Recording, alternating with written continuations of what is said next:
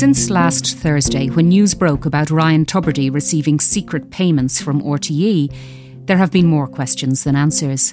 Why were RTE underwriting deals with a commercial partner in that respect? What other deals are in place? We've just got a new host of the Late Late as well. What were the negotiating scenarios there for the new host coming in? Now, after bungling the communications message, RTE's board says it will issue a statement later today, setting out its understanding of what it calls the misstating of Tubridy's earnings. RTE will also publish some parts of the auditor's review on the matter. Irish Times political reporter Jack Horgan Jones explains the background to this unprecedented crisis at Montrose. All hell broke loose on Thursday. I don't think anyone was imagining a story of this magnitude related to such significant sums of money and somebody who is so well known. I'm Bernice Harrison, and this is in the news from the Irish Times. Today, the Tubridy payment scandal and what happens next. Jack, uh, last Thursday, RTE released a statement in the middle of the afternoon concerning hidden payments made to its top earner, Ryan Tubridy. Can you talk us through how the story has unfolded since that statement and why is it having such a big impact? Well, the the rumours first began to emerge on, on Thursday morning uh, that something was in the works out of Montrose. Um, and gradually, as the day went on, the whispering campaign indicated that it was something to do with, with Ryan Tubridy. Um, ourselves and several other outlets published stories just detailing that there had been an external investigation, that an accountancy firm Grant Thornton had been appointed to to undertake it, and that effectively the the organisation was uh, in crisis. Now, talking to to staffers in RTE on Thursday afternoon before the story broke, they were none the wiser as to what was coming down the tracks. Uh, they had their own theories, but certainly nothing of the magnitude that that came to pass when on Thursday they put out this bombshell statement, which detailed how uh, Ryan Tubridy, the the most high profile and the the best paid uh, presenter at RTE, have been in receipt of a total of 345,000 euros in, in, in secret payments, basically, um, funneled outside of the disclosed amounts that he was in receipt of. RTE says that during a routine audit of its 2022 accounts in March of this year, an issue was identified in relation to the transparency of certain payments. RTE All hell broke loose on Thursday. I don't think anyone was imagining a story of this magnitude related to such significant sums of money and somebody who is so well known and you know across the political system the, me- the, the media world as well people were really reeling from the news. I remember talking to one minister on thursday afternoon who said that they had lost their they thought they had lost their capacity to be shocked but they were absolutely shocked by this.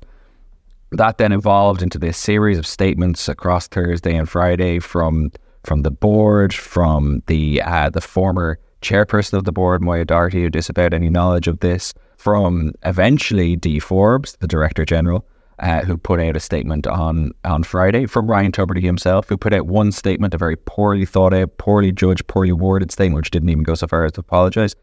This is a matter for RTE, and I have no involvement in RTE's internal accounting treatment, he said. I'm disappointed to be at the centre of this story, but unfortunately I can't shed any light on why RTE treated these payments in the way that they did, nor can I answer for their mistakes in this regard. Then put out a second statement where he did apologise. Across the weekend, more detail emerges about the exact modalities of these payments, how they were administered, the involvement of a UK company, the the involvement and the, the extent of the power, I suppose, of Ryan Tubridy's agent, who is also agent to many of the other stars in RTE, Noel Kelly, was being discussed across the Saturday and Sunday papers as well. And then we come to Dee Forbes, the Director General, who was due to step down from her position uh, and move on in the middle of next month, has preemptively done so and stepped away.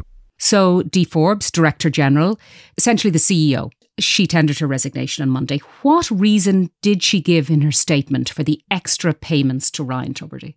So, Dee Forbes released a, a, rather detailed statement on Monday morning, um, her resignation statement, but also containing a bit more information, certainly about her perspective on uh, the pay deal that was struck between Ryan Tubridy and RT. She made reference to a pre-existing contractual uh, payment. It gets quite complex, but basically how um, you know the the seventy five thousand euro payments, which are at the centre of uh, of the controversy, were to be uh, provided for by a sponsor in an arrangement that was kind of backstopped by RTE, and that as uh, COVID kicked in. um, one of the governing terms of that sponsor based arrangement, which was that Ryan Tubridy would make appearances on behalf of them, couldn't be fulfilled. The sponsor backed away, and then RTE, despite not having anticipated having to do so, uh, and despite not having budgeted for doing so, uh, had to step in and, and make the payments. I mean, it, were, were it only that it was that that was the limit of the complexity here, um, and bear with me because there is rather a lot of complexity, but what she talks about is uh, basically payments of, you know, let's call them the COVID era payments 2020, 2021, 2022.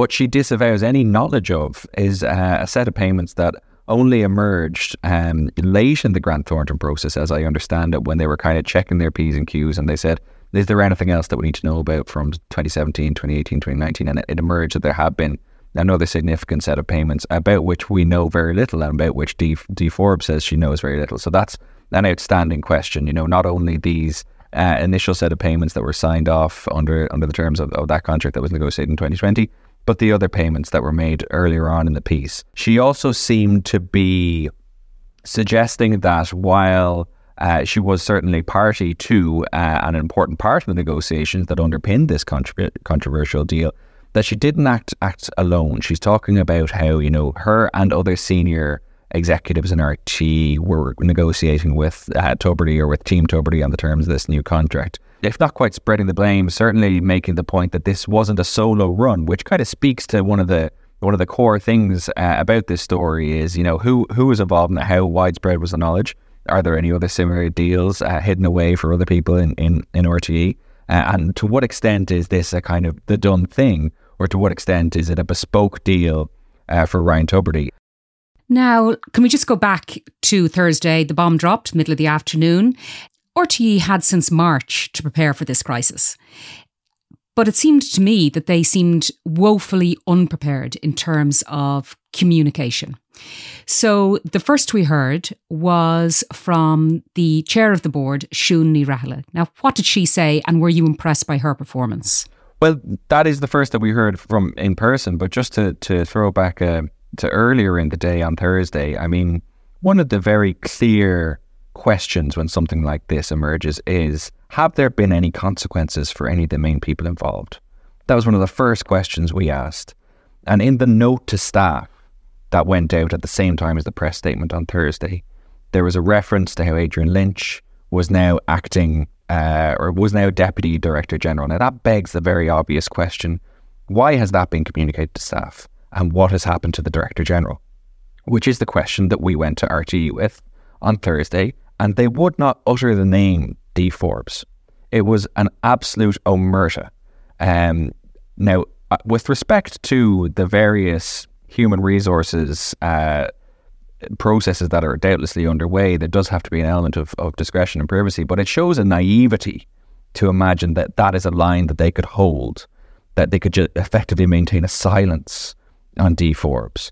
And that was a silence that was maintained on that 6 1 news appearance by Ní Raghallaigh when she was asked a question by David McCullagh. I can't remember the exact phrasing, but she again said, We can't discuss individuals. Eh, the indication is that they're not thinking carefully, closely, or strategically enough about this because had they known that, they would have known that that's not a, a maintainable or defensible position in the eye of unprecedented and total media pressure and scrutiny. I mean, they work within the media, they should know how these things work. And it was only the next day that they had to, you know, they had to abandon that position, admit that Dee Forbes had been suspended, and do so in an on the record statement, which obviously begs the question about, you know, the fulsomeness of their compliance with their not only their disclosure obligations under the law, or to an Oireachtas committee, which obviously they have not been fully compliant with in recent years. Um, but more generally, you know, the spirit of transparency that they are supposedly adopting in the wake and in the eye of this storm, to what extent is that positioning and branding, or to what extent is that a genuinely held commitment? And I think that's something that we should expect to see probed more totally and more thoroughly across the committee meetings of the uh, Media Committee on Wednesday and then at the very powerful Public Accounts Committee on Thursday of this week. I'll continue my conversation with Jack Horgan Jones after this short break.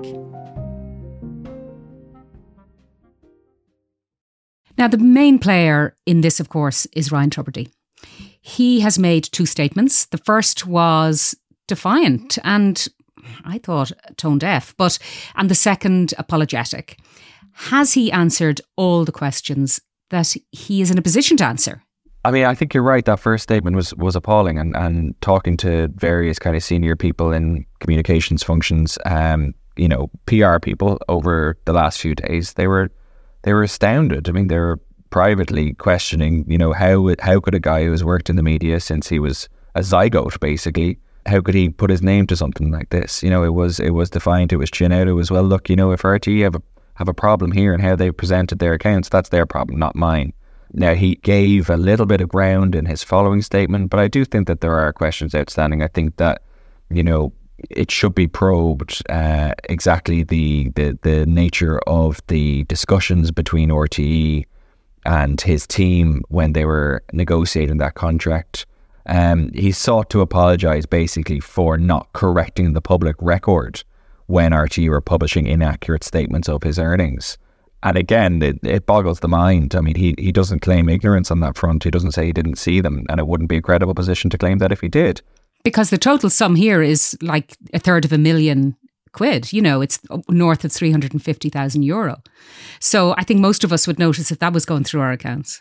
Yeah, yeah, certainly. Uh, if, if if twenty euro less or more appears in our household accounts, we notice it every month. So he, he, he would have he would have known that he was being paid more, and I think that he needs to to offer a more frank and, and frankly honest explanation as to why he thought it was okay not to do that. It's not just in retrospect, I should have. I think people, and particularly his audience, because he is somebody that people have a kind of personal relationship or the sense of a personal relationship, and that's part of his brand is that he connects with viewers and, and listeners.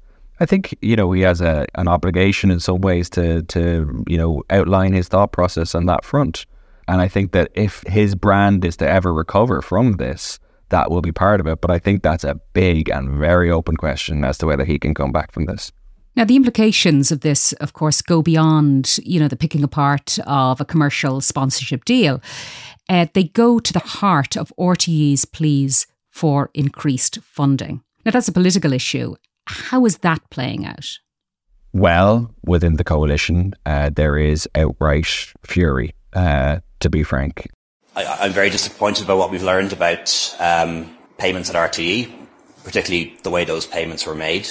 Um, in response to that, the government has initiated a, a, thorough review of the governance of RTE, and Minister Martin will brief Cabinet. RTE, who have uh, been big with the begging bowl in recent years, both uh, Dee Forbes and Moya Doherty, very forthright in asserting the nature of RT's funding difficulties and the idea that uh, they have conducted themselves in that way, meanwhile striking deals like this, the quantum of which is obviously significant to a person, but insignificant to an organization, but massively politically significant when you look at the nature of the deal, the hidden nature of the payments, and the person who's involved.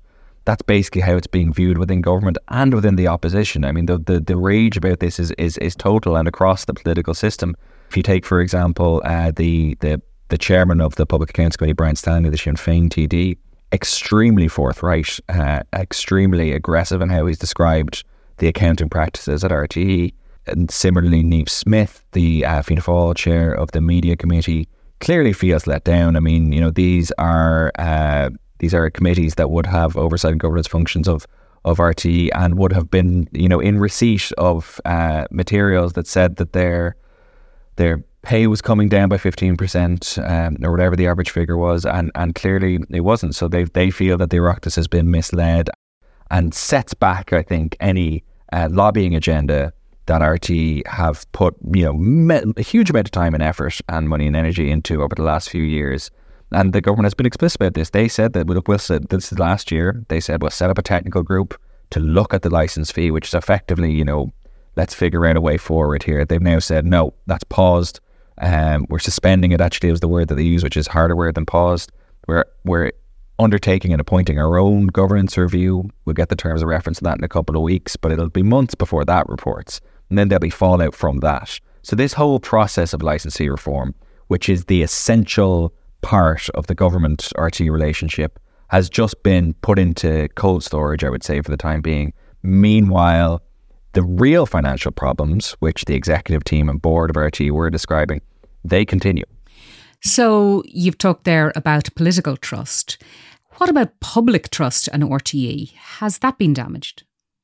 I mean, I think it's hard to say, but I suspect it has been deeply, yeah. Uh, and when you see people talking about an increase in non-compliance with the with the license fee, I mean, it's a very proximate way of of displaying how unhappy you are with the situation. Is just to effectively go on strike for for a period and, and refuse to to fund the national broadcaster if it's lost all of your uh, all of your faith. And and, and there there's a wider point as well, which is one that was made uh, by several commentators last week and, and across the weekend, which including Hugh Linehan in our own paper, which is that you know we live in, a, in an era of diminishing trust in institutions, including in the media, and you know journalists have to go out and, and participate in that environment, and you know that's that's the cost of admission. Um, and you know that's part of our job. But you know when there is such a visible self-inflicted wound, it makes things harder for the entire sector, and that's that's what I think one of the one of the things, one of the reasons certainly the RTE staff are very annoyed. And I think that, you know, that will be one of the reasons that, you know, that question of wider trust and, and the degree to which it's been impacted is, is important as well in this whole conversation.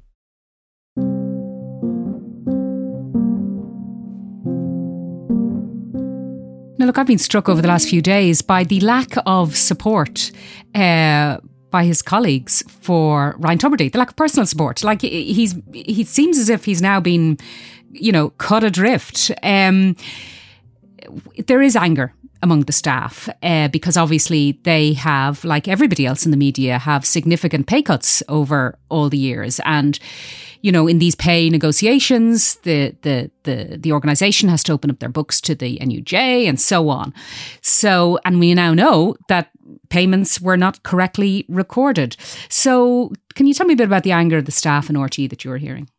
Sure, and, and you're right. It's not just that the um, it's not just at the frontline level. You know, the the the, the ordinary uh, journalist or uh, production worker out in RTE. It's it. I was talking to a well-known name who said they've been in RT many decades and never seen a level of anger like this. And I think that that may ultimately be one of the things that RT struggles to to solve here because you know not only does a presenter and a program work on its relationship with its uh, readers or listeners? It works on its relationship between the people who run it and their colleagues. And there's this suggestion as to whether anyone would actually work with Ryan Tubridy on his return. Um, and that's something that I think his camp should be cognizant of as well in how they engage with the controversy going on, because I think there is probably an open question as to whether he will ever appear on RTE again.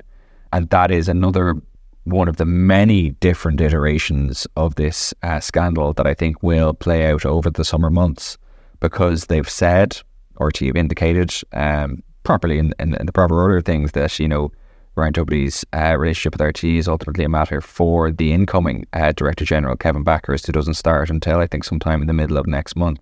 But that'll be the first item, you know, th- that will that will build into a kind of will they, won't they will they won't they kind of uh, story? Will they bring him back on air? Will they keep him off air? And and that will play out you know in the public in the media and in the kind of collective consciousness of those who populate Montrose as well.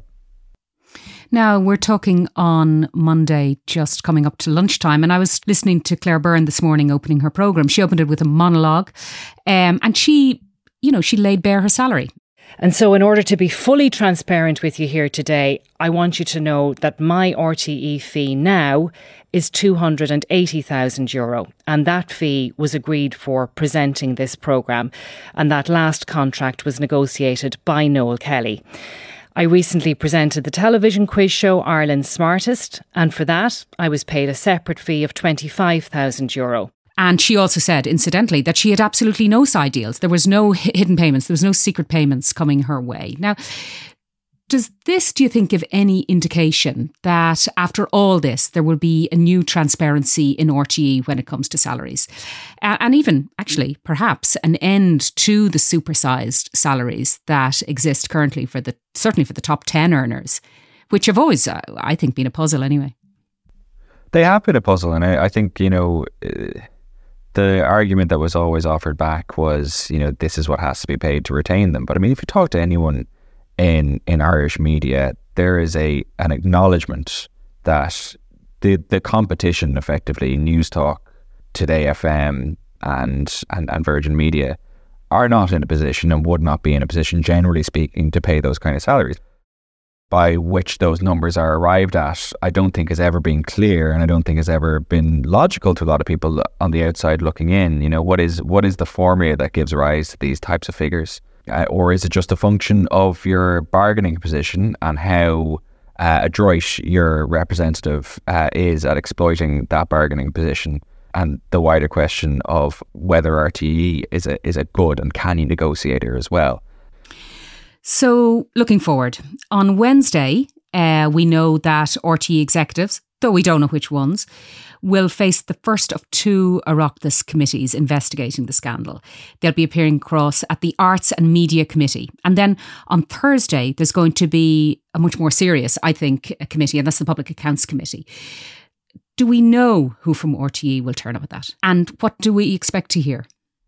So we have a sense. I mean, I, I agree that certainly the Public Accounts Committee um, is seen as as the the kind of big beast of Oireachtas committees because it has various powers and it overlooks the spending basically. And you know, he who pays the piper calls, calls the tune, and and the committee that has the largest um, say over uh, how someone is financially accountable is generally seen as, as the most powerful one. But I wouldn't diminish the the media committee either. Uh, they are the committee that RT has the close relationship. They have the direct line reporting relationship through that committee and the minister to the wider Oireachtas and to the government. So, you know, they will have many pertinent questions and they do have an oversight role of governance, whereas the, the financial function is more within PAC. And, and a lot of the most germane questions here are to do with governance. So I, I, I would expect there to be bruising encounters of both, to be honest. Will that be the end of, uh, of committee hearings? I suspect not. I don't think the public and media inter- interest in this particular controversy is going anywhere anytime soon. So I think that the committee system, the Oireachtas committee system, will keep having nibbles off this, I suspect, for as long as as, as there's a, a dividend for them there. Um, again, don't want to get into the weeds here, but we know what Grant Thornton discovered, but we don't know uh, what their independent review of the other 10 uh, top paid people in RT, what that might discover. They're also looking at the other uh, Ryan Tubridy payments, the 2017 to 2019 payments, and that's due to report in a couple of weeks. And then there's this governance review, government commission governance review of RTE. That's another part of the puzzle. Um, and who else knows what else may emerge in the coming period? We are only five days into this scandal, even though it feels like it like nothing else has happened for weeks. Jack Horgan Jones, thank you very much. Thanks. That's it for today. For rolling coverage of the Tubridy payment scandal and the crisis at RTE, subscribe at irishtimes.com forward slash subscribe. I'm Bernice Harrison. This episode was produced by Suzanne Brennan. In the news, we'll be back tomorrow.